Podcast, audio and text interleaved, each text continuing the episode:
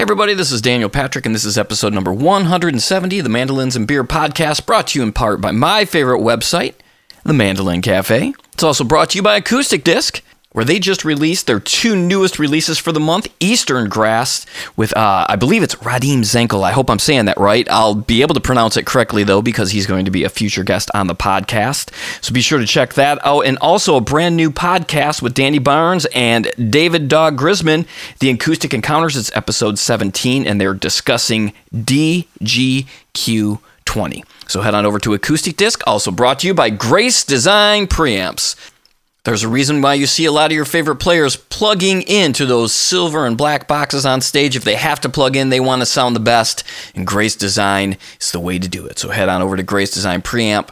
And I'm proud to welcome Tone Slabs. This is the pick that Frank Sullivan and his co founder, David Welch, have been working on. And if you follow Frank on Instagram, which I highly recommend you do, you'll know that Frank doesn't do anything halfway. From cooking to playing to leatherwork and now to these incredible picks, tone slabs. Um, you got to check him out for yourself. He's got him in the hands of some of the best players out there Don Stiernberg and CJ Lewandowski. Andy Statman was playing one just the other day. So go over to Tone Slabs, check out the store. Uh, they got a whole variety of sizes. Got two brand new ones here in my hands, uh, and the bevels are incredible. So yeah, thank you so much to Frank for uh, signing up to, to to support the podcast. Happy Friday, everybody. Hope everybody's doing well. Had a bit of a kind of a crazy week here at my place, but uh, now I think I'm catching the bug that might have been going around here as well, unfortunately. But glad to be at it. Uh, Monday I'll be dropping a few new Patreon only bonus episodes. Uh, I'm really excited about this. The uh, the the theme about it is the uh, different approaches to the same song this month on Patreon. It'll be Columbus Stockade Blues. And I have four different examples. I'll be dropping an episode each week. Well, I'll drop a few because February is almost half over here at this point. And I'll also be releasing the very first one for everybody to check out to see if they would be interested in it. I'll play some examples of some licks and teach you some licks as well. And I'll be adding video and, and hopefully some tab for the higher uh, tiers, but you can sign up for $1 a month. Only $1 a month, up to $10 a month. And I want to thank everybody who does that. Really does help out uh, full time musicians. So thank you so much, y'all. Also, at the end of this episode, be sure to stay tuned for Wayne Fugate's new practice tip segment. And it's a little five minute clip. It's so great. Man, Wayne was such a great guest, and I'm excited for him to share some of these hacks with us. So stick around to the very end of the episode and pick up the hack from Wayne for this week. Let's get into the sponsors here. Peghead Nation streaming video courses in mandolin, guitar, banjo, fiddle, dobro, ukulele, and bass. You'll learn bluegrass, old time, and other styles from some of the most talented players and instructors in roots music. Oh my gosh, if you follow my Instagram, I posted a, uh, a clip of Ian Curry playing with Jason Anick, uh, one of Jason's originals. And uh, man, great stuff. Uh, and Ian Curry is a, an instructor, along with Sharon Gilchrist, Joe K. Walsh, Mike Compton, John Reischman, Aaron Weinstein, Marla Fibish, and Chad Manning. From beginner to advanced, they have got you covered with high quality multi angle video lessons, downloadable notation and tab, play along tracks, and plenty of tunes and songs to play. The best part you can join any of Peghead Nation's video courses now and get your first month for free.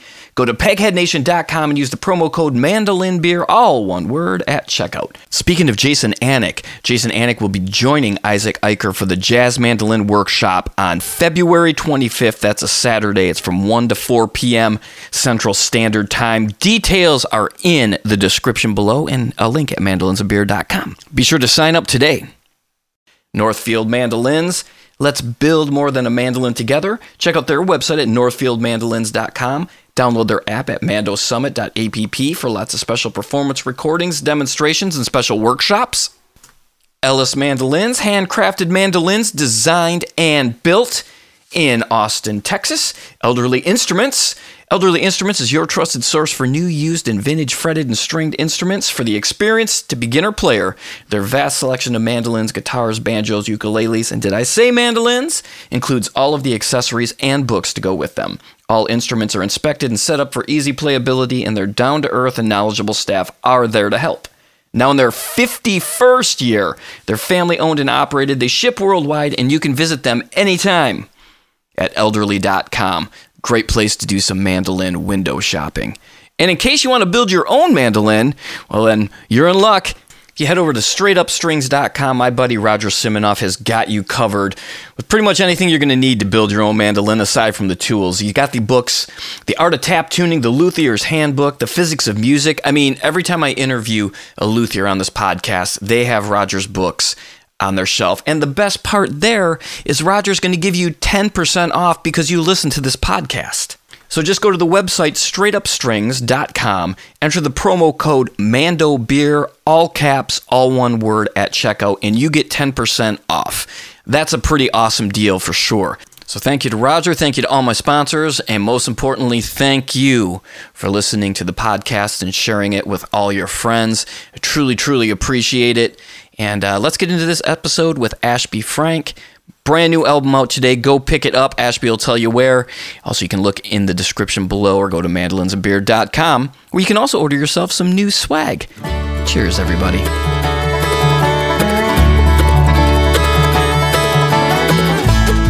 Now it's my pleasure to welcome back to the podcast Ashby Frank. Ashby, how's it going, buddy? Great. Good to talk to you again. Yeah, good to talk to you, man. And you're in the uh, just probably one of the most historic, at least the top three most historic bluegrass places around right now. We're doing this interview. Yeah, I'm down at the world famous Station Inn. Dude, every time I go to Nashville, that is the that is like the first stop of the evening. Once I once I get into Right. town, it's always something cool going on there. I'm so glad it's still here and still still like it kind of has like it's always been. Uh, I noticed one big change down here is there's no more Coke machine. They actually have a Coke gun. Oh, Yeah. really? It's a huge, huge advancement in uh, Station Inn. You know, there's there's so many cool venues in Nashville now that I'm glad have bluegrass, like the local and uh, I think it was Analog Room at the Hudson and uh, D's and uh, the the Legion and but it wouldn't be the same if the Station Inn wasn't wasn't here. So uh, I still love this place. yeah, me too. And I just love walking up to it and just it's a you know just this little tiny dot in the middle of all these giant skyscrapers and hotels and stuff. Now it's so cool. It's crazy. I we used to play. I had a uh, with my buddies. Uh, we had a band called Mashville Brigade, and um, we used to play down here once a week for like four years, uh, maybe five. Uh, so, and, and back in that time, this this area down here in the Gulch was just starting to be redeveloped, and uh, now it's surrounded by concrete and steel and glass, and then you walk through the doors in here, and you're back in 1978. I love it. Doesn't get any cooler. And you're playing there in April. Mm-hmm. April 29th. Yeah. Your band playing there in April. Right. Um, I'm gonna have some of my bandmates from Mountain Heart and some and uh, some of my bandmates from the Likely Culprits uh, sitting in with me, and uh, probably a few special guests. There's actually that's also that's the week after my 40th birthday, and so we're gonna call it a, a party and not, not make it completely about the album, but uh, yeah, it's gonna be a lot of fun. I'm really looking forward to it. And then you also have a lot of cool things coming up here this year. I had to specify your band because you play in so many cool ones. you know, I want you to get your due when you're at the Station Inn as well. But you're doing Telluride this year? Yeah, I'm uh, doing Telluride with the Earls of Leicester. Uh, just got to do Rocky Grass with them back uh, last year, and that was a highlight for me. I've never done I've never done either one of those, and uh, you know, there's a few on that list that I just really have always wanted to do, and uh, really excited about that. And I'm getting to we're going back out actually Mountain Heart. We're doing Michael Hearne's Barn Dance and uh, Taos, um, and we're doing. Uh, I'm actually sitting in with my buddy Ronnie Bowman that I'm in the likely culprits with. Uh, he's doing a show at Picking in the Pines out in Flagstaff later this summer, and yeah, just getting all over the place. Yeah, and you're playing with Jason Carter. Jason Carter's got a great new album out as well. Um, Yeah. You're going to be doing the Opry with him. yeah, I believe that's March 1st. Yeah, and Europe. You're going to Europe. Yeah, I'm going with uh, John Cowan and uh, two of my buddies from Mountain Heart, uh, Seth Taylor and Matt Menefee. We're going over there to uh, Czech Republic for I think three days, two or three days, and uh, that's in May. So, yeah, I've got a, I've got a, I'm already like thinking about laundry and you know, who's going to mow my yard? and then you, I mean, you had a pretty busy year last year. You, it seems like a, lot of stuff was going on even between mm-hmm. the time we talked and and today, which is the day before your you know your album comes out. Yeah, I've been I've been busy. I, sometimes I've you know sometimes it's a blur, and sometimes you know it's I've been doing this for so long. You know, I started um, started really playing professionally the when I was 15. Uh, I went out. Uh, my friends Johnny and Jeanette Williams hired this wet behind the ears, you know, uh, kid to go out and play with them. I was traveling in a van with you know other great musicians, and was, I think the week before I turned 16 years old. So I've been been doing this for 24 years. So that's kind of nuts. But uh, yeah, I, I've been I'm really fortunate. You know, the pandemic, everything kind of built it, it changed everything, you know, and every everybody kind of feels like they've been liberated now and can get out and do stuff, and it's really changed the dynamic of uh, you know what freelancing means, and uh, you know even how this business works. And I'm really fortunate that I've that I made it through that whole time and uh, get to work with some great artists uh, that I, I really would have tell teenage me that I'd be working with John Cowan and um, got to pick a little bit with uh, my buddy Sammy Shelor a few weeks ago. Oh, cool. You know, Jerry Douglas and folks like that. And I'm just I'm kind of blown away just talking about it. You know, it's something you never you never think you're gonna achieve, but I guess I've just outlasted everybody. yeah, no way. It's, it's called hard work. You know, you earn that. That's that. That stuff just doesn't happen. You know, I mean, maybe every now and again, like a fluke, but there's no fluke with you, buddy. You're you're out there crushing it with everyone. So congrats. Thank you. And, and a big congratulations on Leaving is Believing, which is coming out on February 10th. If you're listening to this uh, today, is February 10th. The album's coming out when this is going to be released. And can't make it on her own.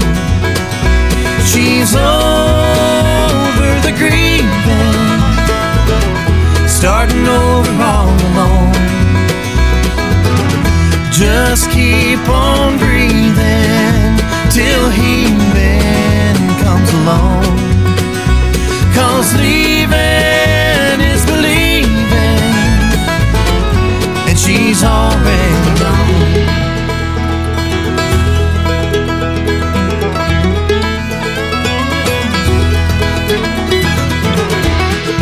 this is your first album, solo album, since '99. Yeah, and I was a I was a kid. I started make I think I started making that record when I was 15. So I, it was you know it was such a great thing that my parents you know kind of set up and allowed me to do. This is the first thing I've ever really self-produced or done. I've done lots of band, been on lots of band records, but um never never anything like this. It was a I guess another product of the pandemic was I had the time and all my friends had the time and the patience to deal with me to, to, to put something together like this. And it's also, I know it's kind of odd these days. It has 13 tracks on it. I mean, well, I know some people that are just releasing to streaming are doing 30 and 40 tracks of different remakes of their own songs on their own record. But in bluegrass now, you know, lots of lots of things are 10 and 11 track, and uh, every every song is really important to the project. So I uh, was fortunate to be able to get it all together. First question is uh, this one's on Mountain Home Music Company. Was it was it easy for you to decide that you wanted to distribute it through a label? How did that kind of come about?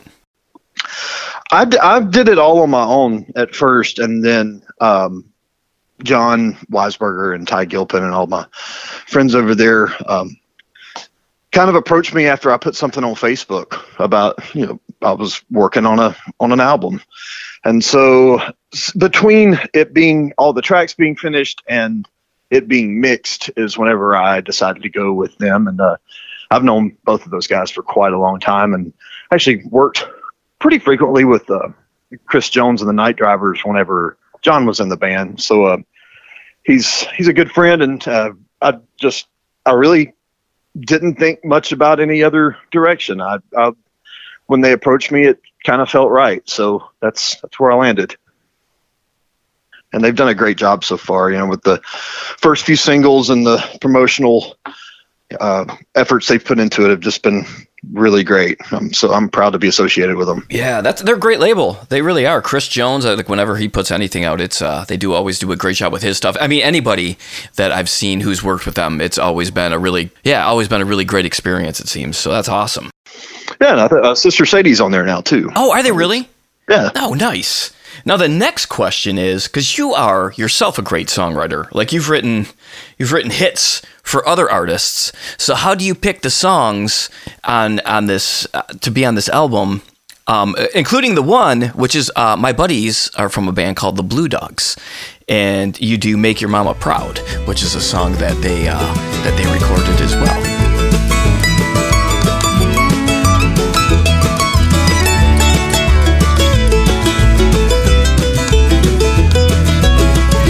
Daddy said, son, when you have to choose which road to take, all you gotta do is make your mama proud and let your mama know you'd be nowhere without her prayers, her faith, and hope.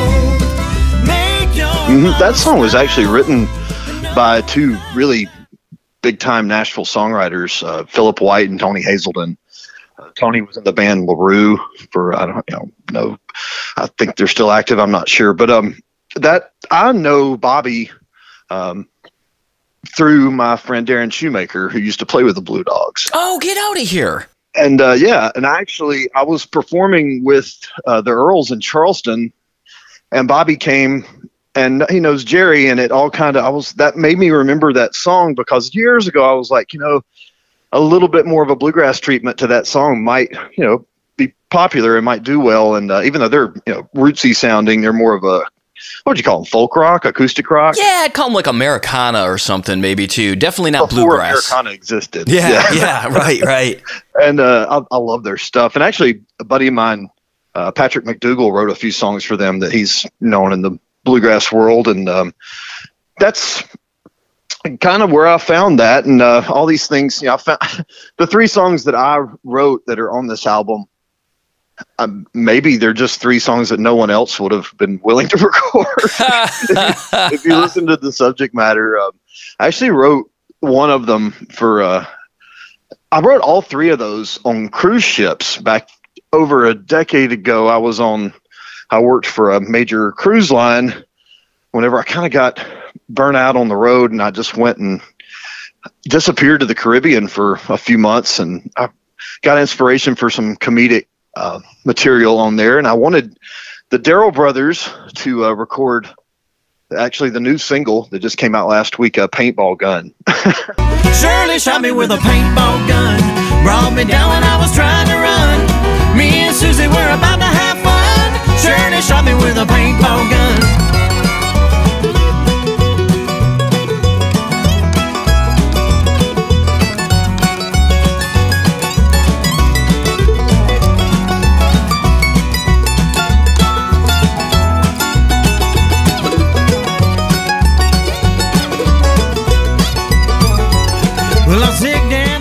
I wanted. Uh, we were going to record that, and we just never got around to it. And um, yeah, I've, I've been sitting on a lot of these songs for a while, and uh, the, especially the ones that I wrote, just kind of felt right because it's such a it's a side to my writing that. I mean, we had people aren't familiar with the Darrell brothers. They probably should feel lucky, but we had a couple little viral things happen, and uh, I've had some more tongue-in-cheek songs recorded by uh, some other artists. Junior Sisk had a big bluegrass hit. Um, so uh, yeah, I've, I have this kind of tongue-in-cheek comedic aspect to my to a lot of the songs that I write, and um, they fit really well on this project here. And um, I don't. Uh, a lot of the other ones are just from from from some of my favorite songwriters in general, like uh, the late Harley Allen. There she waits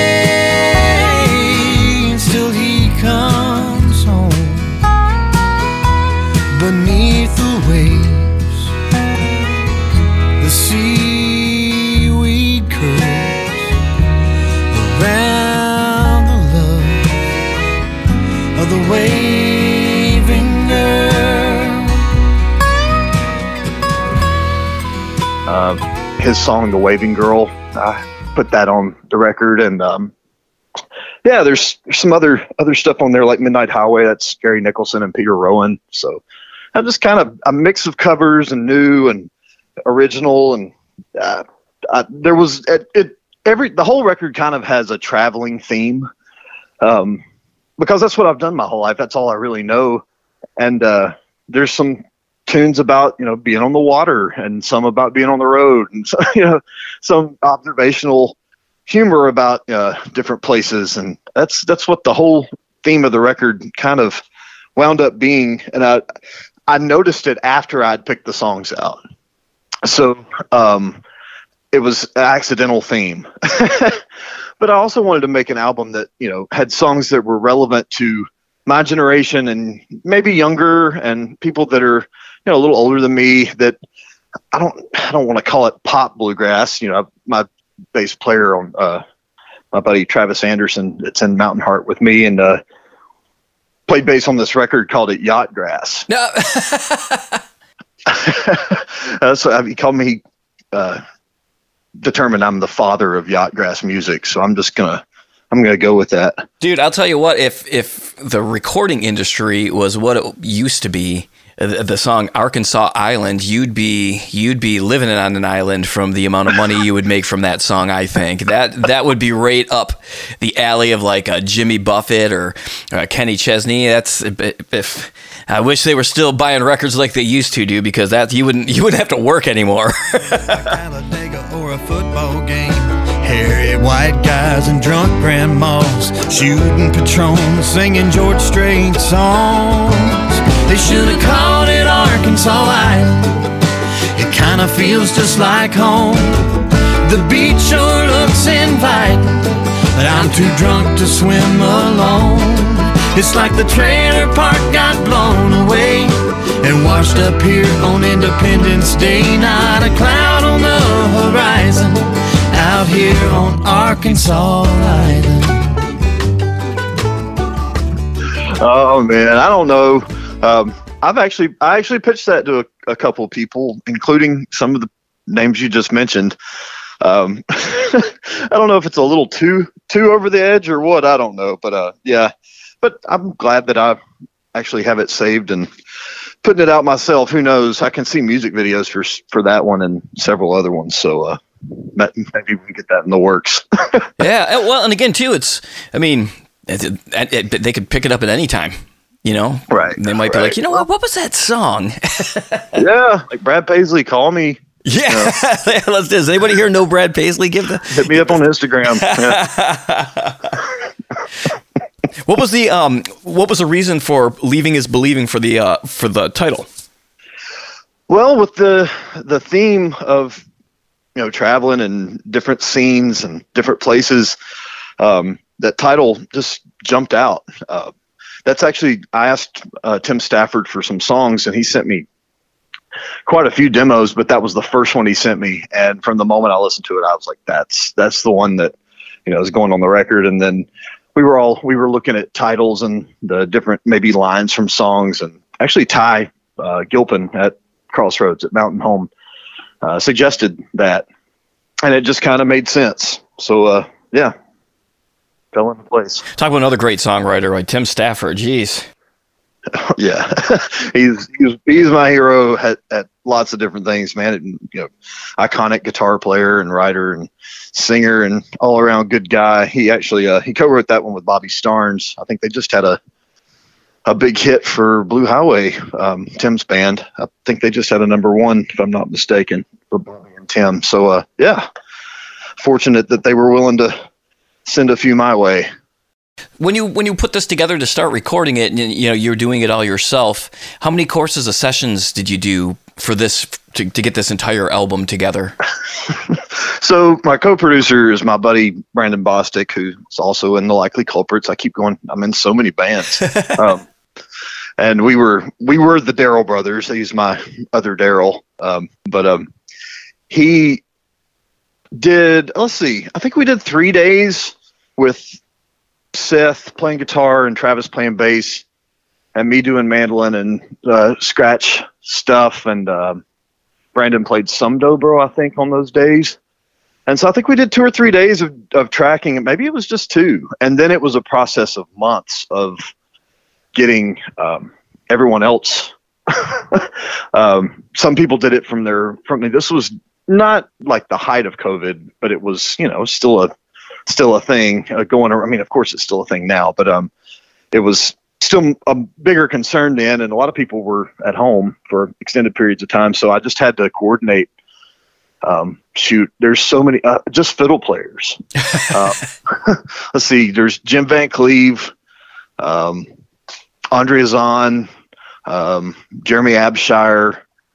I'm going to forget somebody I should not have started. that's, the, that's the classic. Yeah. I mean, just so many different people.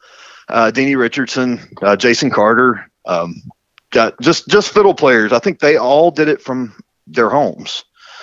So, um, and then uh, Jerry played dobro on a good bit of stuff, and Sean Sullivan engineered that. And yeah, it's just been a patchwork thing, and I've you know you're always concerned that it's gonna it's not gonna sound live or authentic. But for this this came out, you know, the the bass tracks, I guess you would call it, the uh, guitar, mandolin, bass, you know, dobro, maybe some banjo. Um, it, it kept that live feeling, even though it was a it was a real process of piecing it together with some of the guest artists I had on there. You can't tell from listening to it. I mean, it sounds like it sounds like a session done in you know one one spot in one sitting. So kudos to that.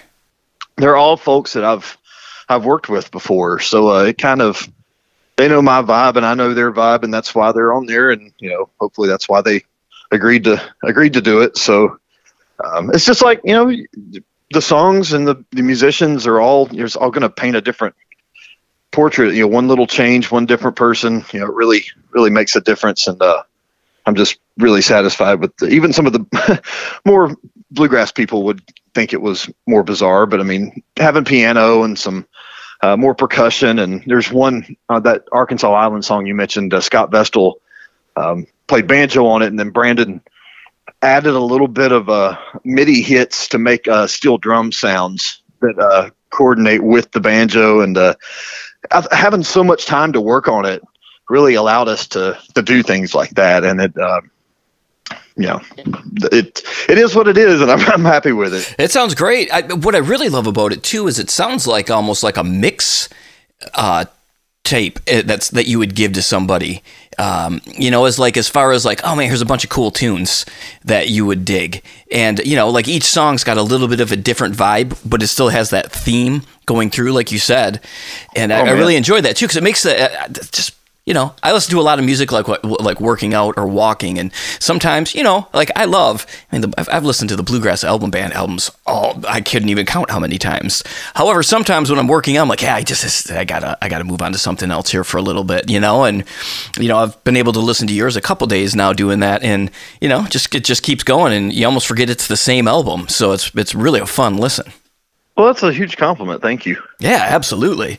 I wanted I wanted to be something that I mean, of course, I've been in bluegrass and doing this for so long. It's it's going to sound bluegrassy, but I just wanted it to sound like me and something that was relevant and and kind of you know poppy and something that might appeal to people that aren't you know avid bluegrass listeners. And I can sit and listen and you know listen to J.D. Crowe play the banjo for hours, like you know, kind of like what you said. But I think these days the genre lines are so blurred, and there's a lot of the festivals we play. You know, there'll be a DJ, you know, at, at another stage while we're playing.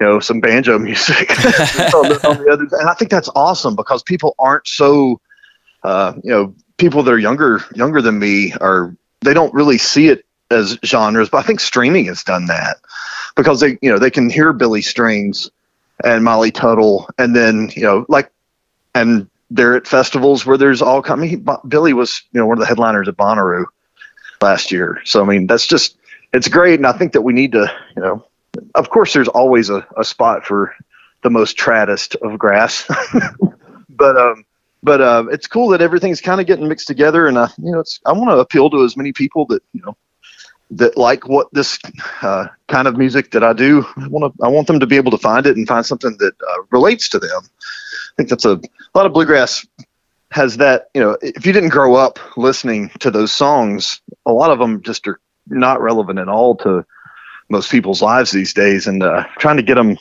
hooked and feel something. That's the whole point of music, right? Making somebody feel something, and uh, if you can't relate, then that's harder. So uh, that was kind of an idea of a lot of the of what I picked and uh, how we how we managed the the production and hope it came out that way. yeah, definitely. I mean, the first thing uh, that stands out is these are great songs. So you've already got that going for you. And then you add the killer musicianship and absolutely killer vocals, man. Uh, your oh, voice sounds great. well, um, it was all that rest that I got. I might not be able to hit some of those notes right now after being on the road for. We just did a a long long run with Jason Carter and uh, had an absolute blast. But uh, yeah, it's uh, I've I've always been a singer, but I'm you know kind of more more known for being a harmony singer. Um, so I really wanted to kind of step out there and and uh, do my thing with the with the vocals. And I, I'm going to sound silly to people that aren't bluegrass people, but I didn't include an instrumental on this, and that's kind of odd for a bluegrass record. But I I wanted it to make you know to be more about the songs and me singing and uh, stepping into that role as because I've you know I've been known as a mandolin player and baritone or uh, harmony singer, tenor singer. I've done all all those things. So uh, yeah, I appreciate you noticing that. Thank you. And that's another feather in your hat. I think again that goes a long way. Saying there's not an instrument because you're a great player. And so, I mean, there's some hot breaks on here. And actually, I was surprised not to hear an instrumental track on there. Again, because you're such a great player, I just assumed, you know, incorrectly that it was just, you know, like it's, it's, you would assume there's going to be one on there. I think it's great that there's not. And, and you mentioned something pretty interesting. And I, I say this to a few different people that I've, you know, had on the podcast, but this is like an album I can play on a road trip with guys in my band. Because again, not all of them I mean, I didn't grow up on bluegrass, but I love it, you know, and those guys play bluegrassy stuff with me, but it's not traditional bluegrass. So, you know, again, I could put an album on like this and, and, and everybody's going to enjoy it, you know, it's, and it's not always the case with some of the stuff I'll choose to listen to. oh, yeah. yeah, that's, that's great though. That's exactly what I was aiming for. And, uh, yeah, I, I'm, I'm, I'll listen to a huge variety of stuff myself. And, uh, maybe that's it's probably changed you know what i listen for in in songs these days yeah i mean i just and that's a that's a huge advantage as much as songwriters and lots of artists and you were talking about the royalties of you know the cds not really existing anymore but uh it's a huge advantage of the streaming world we live in is that you can click over and listen to someone's album that you you know it's suggested. You know, you, it, they they see what you what you're listening to, or you look at the charts on whatever day, and um, you can find great new music. You know, whenever you pick up your phone, any time of the day, and it's kind of it's enabled you know a lots of musical growth. I think people people hearing stuff that they would have never been exposed to, and it's just you know right there in the palm of their hand, and that definitely goes for me. I remember when we talked last, you really kind of inspired me to open my ears up to some stuff because you were talking about how you'll listen to anything that's um, on the charts, regardless if it's bluegrass or poppy stuff, just to keep it keep you on your songwriting game. And I found that really an inspirational thing to say because uh, it really does. I mean, you you can you can pick up something from a song you might not like at all, but you might catch a hook there, or like, oh, that's a interesting concept, and and turn it into something completely your own. You know. Right. And that I mean I think satellite radio is huge for that too. Because you can just there's so much within a few clicks of the dial there. I, you know, I love especially um, some of the theme shows like uh, the Buddy and Jim show on Outlaw Country. I've been exposed to so many so many artists that I would have never really gotten into, um, and um, that's that's been a I think it's I think it's great, and I think that goes in with what I was talking about as far as festivals all being kind of blended now, and the genre lines are blurred, and you know, like for example, Zach Bryan, um, you know, he came from TikTok and put out probably the most successful album of the year last year, and uh, that would have you know, that's great that a, a young guy like that can just blow up without you know he didn't you know spend eight years in Nashville you know, trying to do showcases here and there, and that that's a great path too. You, you kind of hone your chops and everything, but that and it crossed over, and you know, people people that don't listen to country were listening to that record, and you know, I saw it was number one. I think you know on the Billboard Top 100 or the rock chart, like it number one country, number one Americana, number one rock. When was the last time? you know, that's it's it's cool that that kind of stuff's happening, and uh, some of the artists that are that have kind of blurred the lines um, are really lifting. You know, it's like a rising tide uh, lifts all ships, right? Mm-hmm. So, Yeah. and Billy's doing that so much for bluegrass and and Molly, and uh, you know, it's it's a great time to be be in the roots of your side of music. I think because people are craving authenticity in our society uh, these days, and it's kind of the pendulum swinging back a little bit. I think, and I think that's great. Uh, You know, people are like, oh, he started on TikTok. Well, we'll find out in five years from now. You know, at least he's got the opportunity. He's got some good tunes, and if he gets, if he's around in five years crushing it, then that's exactly the way it should work. You know. And, you know, there's, I mean, that's Seth Taylor that is on my record is playing all the, you know, all the guitar. I think on on that record. Oh wow. Um, I think Billy Contreras is playing fiddle on it. Um, so there's some definite bluegrass rootsy connections. Um, yeah, that's Seth. Seth's a rock star now, so I don't know. I don't know if I can get him on my next one, but uh, Let's let's get into the uh, the nerdy side here of of the recording. I mean, the mandolin again sounds killer, and we all know the mandolin starts the tone in the hands. But you know what what was the recording process? Do you remember like what kind of mics, or do you have a particular set of mics you like to use, or one mic in the studio? so Brandon actually used a uh, Townsend um, Sphere, uh, the modeling mic. I sang all my vocals on it and played all the mandolin on that. No kidding. hmm Whoa! Wow. Yeah, they're. I want one. they do everything, you know. So um, it's pretty pretty wild what they're capable of because you can literally make them sound like any vintage microphone. Yeah, for people who are wondering what that might be, it's kind of the same sort of thing as if you get a um, like a pedal that models different guitar amplifiers. Like you can make it sound like a Marshall or a Vox. Well, you can make this sound like a Neumann or a Royer. Or it models the sounds of those. So wow, that's really interesting. That sounds great. There's some other uh, kind of less expensive options that they have. I forget what the other one. There's another modeling mic that I just did some demos on. It's a slate, I believe. Yeah, Slate. hmm And there's actually, I think uh, UA just bought uh, Townsend, so they're all gonna. It's I think the name's changing, and they're gonna actually put out kind of a more base model version. Um, I haven't really looked into that totally. I'm in the market for one, but I've been so busy that I I just kind of saw it in passing. I think on Facebook, and that's a they're so cool. Like you can just and uh, with that Townsend that Brandon has, um, you can change the polarity and all everything post. Oh wow. Yeah. Oh wow, that's crazy. So it, it records basically in 360 from what I understand, and then you can change change it up after even after you've, you've recorded something. So it's like you can change, you know, you want to change from a a any any sort of microphone to another one. You can just click a button, and uh, even if the track's already recorded, it's all the data's there, and it just flips it. Wow, technology, man. Holy cow. I mean, I use a Tone Dexter on stage, and uh, it kind of similar-ish, you know, not not modeling really, but um, you know, it's I just set it up with an '87 and went to town, and it, it still sounds great. There's a new model too.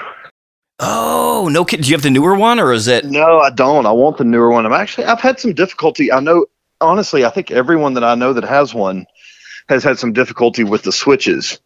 Um, getting some contact issues, you know, not working and then being oversensitive and uh I mean, the thing's great. I've just not had a chance to really get it worked on, but um it's still fine.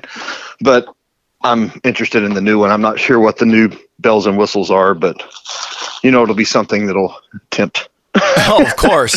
tempt every player. Where did you uh, place that microphone in relation to your mandolin when you were recording? Oh, it was just kind of directly in front of me. Yeah, it sounds so good. Yeah, thank you. I'm I was kind of shocked, and um, then you know, singing into it, and you're that's totally. You know, I'm used to the the two pencil ish mics, you know, the common common Mando setup. But no, it um, that actually I think there's a stereo out or a st- I'm not listen to me. I have a degree in sound engineering, and I should not. I should not be saying stuff like that. Um, there's there's um, there's ways to make it uh, record in stereo. The single mic. When you, if you have your choice when you're playing live and you have to play into a mic, do you have a, a mic you like to play in? Oh, sure, fifty-seven. That's that's no no doubt for me. Um, I know there's a lot of advancements, and a lot of people are loving different brands that I won't bring up. Um, in, in, fear of you know missing an endorsement somewhere down the line. Yeah, exactly. no, sure. But, but um, I, I just like the old school. Um, you can't hurt them. you know they're indestructible basically, and uh, I, I like I like singing into a 58 and playing into a 57. That's kind of my my thing. But you know, there's so many great things out there. Maybe I'm just jaded from years of, you know, playing bluegrass festivals where it's more about not feeding back and not having it is about right, right. the best tone because you have you know 30 seconds of changeover. There's only so much talk that you know somebody can do about funnel cakes and um, deep fried Oreos while you're fidgeting with a microphone. Give him, give him the funnel cake thing again, real quick. That's just we're getting a little ring. Talking about next year's festival, yeah. uh, and the mandolin that you used on this. Yeah, it's my Randy Wood. So I've had it had it since I was a kid. Uh, bought it at Merle Fest from Tony Williamson in 1997, and been pretty much playing it ever since. It looks like it's 80 years old. no, it's a, it's a, it's, it's always felt right uh, to me and, and other people have played it. And I'm like, wow, that, it really is a great, great instrument. And some people have even told me that it's their favorite mandolin they've ever played. Uh, some other pros here in town have said that, and it makes me want to hold on to it even more. So, uh, yeah, it's kind of my my buddy. I've had it for forever. that's great. I mean, that's what everybody's looking for. You know what I mean? Everybody's looking for that one. Yeah, I, I've um, I've played a lot of really cool mandolins, and there's some that I wish I could have and travel with. And um, there's a oh, what is it? There's a couple really good ones out at Carter right now that I went and uh, played for a a friend of mine was looking looking and uh, yeah, there's always that. You know, well, maybe that will give me something, this and that. No, but like uh, that, the mandolin I have is as good as any, and uh, it just feels right. Would you string it up and pick and use picks with? Do you use the same thing in the studios live? Mm-hmm. And actually, I've changed since I cut. Um, I've switched to the XSs. Oh, cool! And um, they last a really long time. so uh, I've I've been experimenting there a little bit, and I've I change up strings here and there every once in a while. But um, yeah, and I'm doing the same thing with picks right now too. I'm loving the tone slabs. I still love the blue chips, and uh, I, you know I've switched back and forth. I've used everything from 50 cent Jim Dunlop picks to you know all these new fancy ones that are out. And uh, yeah I, i'm not really set in stone like a lot of people are with some of that stuff. I change it up here and there. Frank frank send me some more picks. There you go. No. yeah frank. Get this guy some picks. I just had lunch with him a few days ago here in town and uh, he was he was actually at carter recording some stuff with uh, with cowan with john cowan yeah, I saw the pictures. I haven't seen. I don't think they put the videos out yet, but oh my, I can't wait to hear that.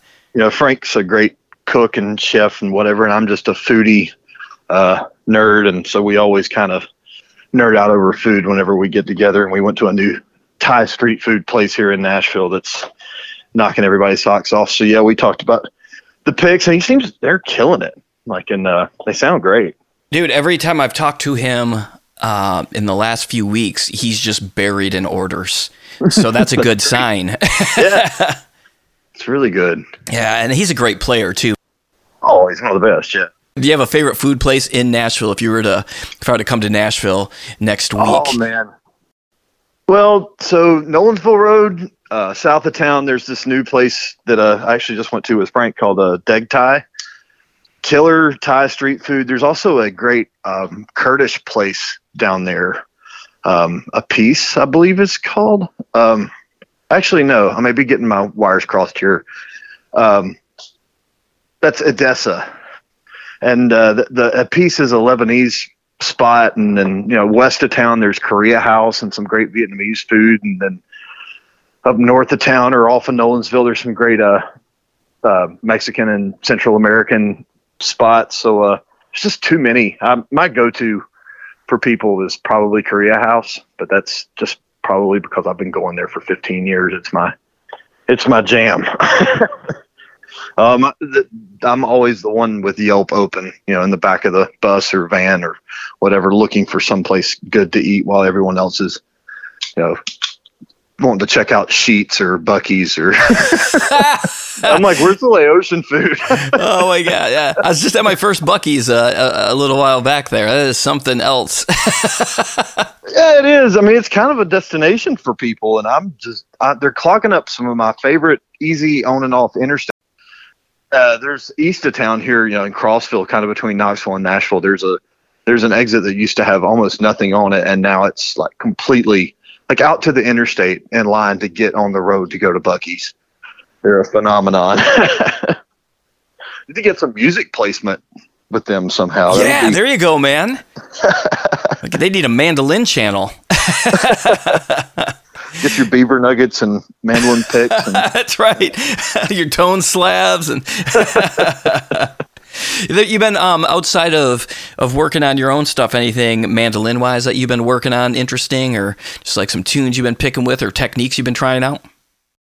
Oh no, I'm just trying to. I'm I'm always trying to stay out of my own way as far as you know, going back to bad techniques, and I probably have some that I need to stay away from anyway. But uh, I've been kind of so busy that it's. Um, hate to say it, I haven't really been woodshedding a ton just because I've been picking a ton of other folks, and um, we just actually finished a Mountain Heart record uh, here about three or four weeks ago, and that's that's in the works, and um, that'll be coming out sometime, hopefully in the next, who knows, year. I mean, this is this is taken since May, since the first single, and uh, to come out in February. So, uh, yeah, my next record will be out in what, 2042 or something, if I'm on the same schedule. So we and we talked a little bit now about the the recording industry, and and, and again, like Spotify is I mean, I have a Spotify account, I have an Apple Music account, I have all the accounts, you know, and and you know, but I still go to Bandcamp or wherever it is when somebody's album comes out that I love and support them. And so, if somebody's going to go out and buy a copy of this album, where do you recommend they go buy the record? I'm still signing some. If people want, I have some in my living room. Well, there we um, go. you can go on Stop my website. over to Ashby's house. yeah, ashbyfrank.com. There's a few on there. Uh, I mean, there's there's some available that I have, and uh, I'll have them at live shows. I'm sure Mountain Home will have them available somehow. It was kind of a question. Who's uh, how many CDs to print? Like how many? And I was I've been really shocked at all the people. A lot. I know a lot of people are buying CDs from me that don't have CD players and it's like I feel kind of I feel kind of weird, but like I maybe you know I appreciate everybody supporting me and whatnot. But um now it's like vinyl, you know, that's a big commitment. But um kind of you know I would love to print up a batch, and we'll see how that we'll see how that goes. But uh, well, man, well, congratulations on the record. People, if you go out, I mean, if you want to stream it first, stream it. If you like it, go buy it. Go to Ashby's website and buy it. Go see him live. I mean, the odds of him coming to your to your town are pretty good and all the projects he plays in. So, you know, go and get it and, you know, support support your favorite mandolin players is what I like to say because it's a, it's a tough slog out there. Yeah, I mean, what a what a great time in mandolin world with Sierra doing all that she's doing and Chris Chris being back out with Nickel Creek and like I saw their touring schedule. I was like, I thought I was busy. Yeah, like, they're crushing it with the schedule. Holy moly, man. I mean, everybody, you know, go see Chris Thile. Whatever, you know, if he's going to go draw you know do watercolors somewhere, go watch it. I'm sure it'll be amazing. I need to see Nickel Creek. I just haven't had a chance to even lock down what I'm doing all year long. So uh, you know, I'm just so scattered. But uh, yeah, that's two things you've said now in this podcast with, with, that say a lot about you, buddy. And the first one is that you have people buying CDs who don't even have CD players. That says a lot about you, for one. And two, you're busy with everybody, and that says a lot about you as well, man. And so all this all this stuff coming your way is through hard work, and you're a great guy and a great player, and you deserve all of it. So congratulations. Well, thank you so much. So Ashby, thank you for doing the show again, buddy. Yeah, I appreciate you. it. Yeah, always a pleasure. Thanks so much to Ashby for doing the podcast. Thank you for listening. Be sure to go out and pick up Ashby's new album available today. And now here's Wayne's practice tip of the week. Cheers, everybody. Hi, this is Wayne Fugate with a mandolins and beer practice tip that I think you'll find helpful when you're learning a new tune. Might be a bit different than the way you normally take on new material, but give this one a try, and I think you'll see a difference in the end result. So, everything you do reinforces a pathway in your brain. And with that in mind, the question that I'm always asking myself and that I'd suggest you guys start to ask yourselves is which pathway am I reinforcing right now? Is it the path that's focused on all the little details that go into getting something right?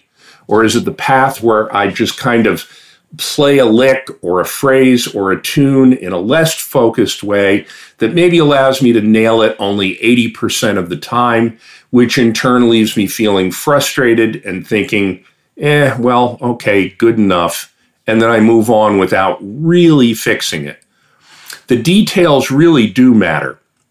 So here are a few tips to consider when you're learning a new tune.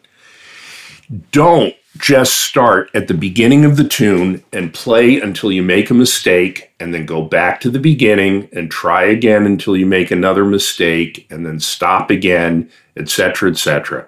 That actually reinforces the mistake and trains your brain that it's okay to slow down or to even stop when you come to that challenging spot. And the result of that, of course, is that then when you go to play the tune with other people in a situation where you can't slow down or stop when you get to those spots, you either fumble your way through it and miss a bunch of notes or uh, mess up the timing, or worse, the train comes completely off the tracks and your solo crashes and burns. And that's no one's idea of a good time. So instead, Start by playing through the piece slowly and at a pace where you can't fail to play it right. So this might be really slow. Do this a few times and identify the spots that you know are going to be challenging. Maybe a tricky shift, a series of triplets, an unfamiliar rhythm, a string crossing that your right hand isn't used to, whatever it is, the idea here is to isolate all the little challenge areas within this new tune and then pull them out and work on those first, independent of the tune. So you've got a, your set of challenge licks.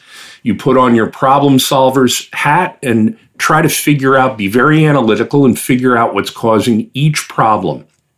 And pro tip here using your phone's video recorder is really invaluable here. It'll help you to catch all the little things that conspire against you and prevent you from playing the lick correctly.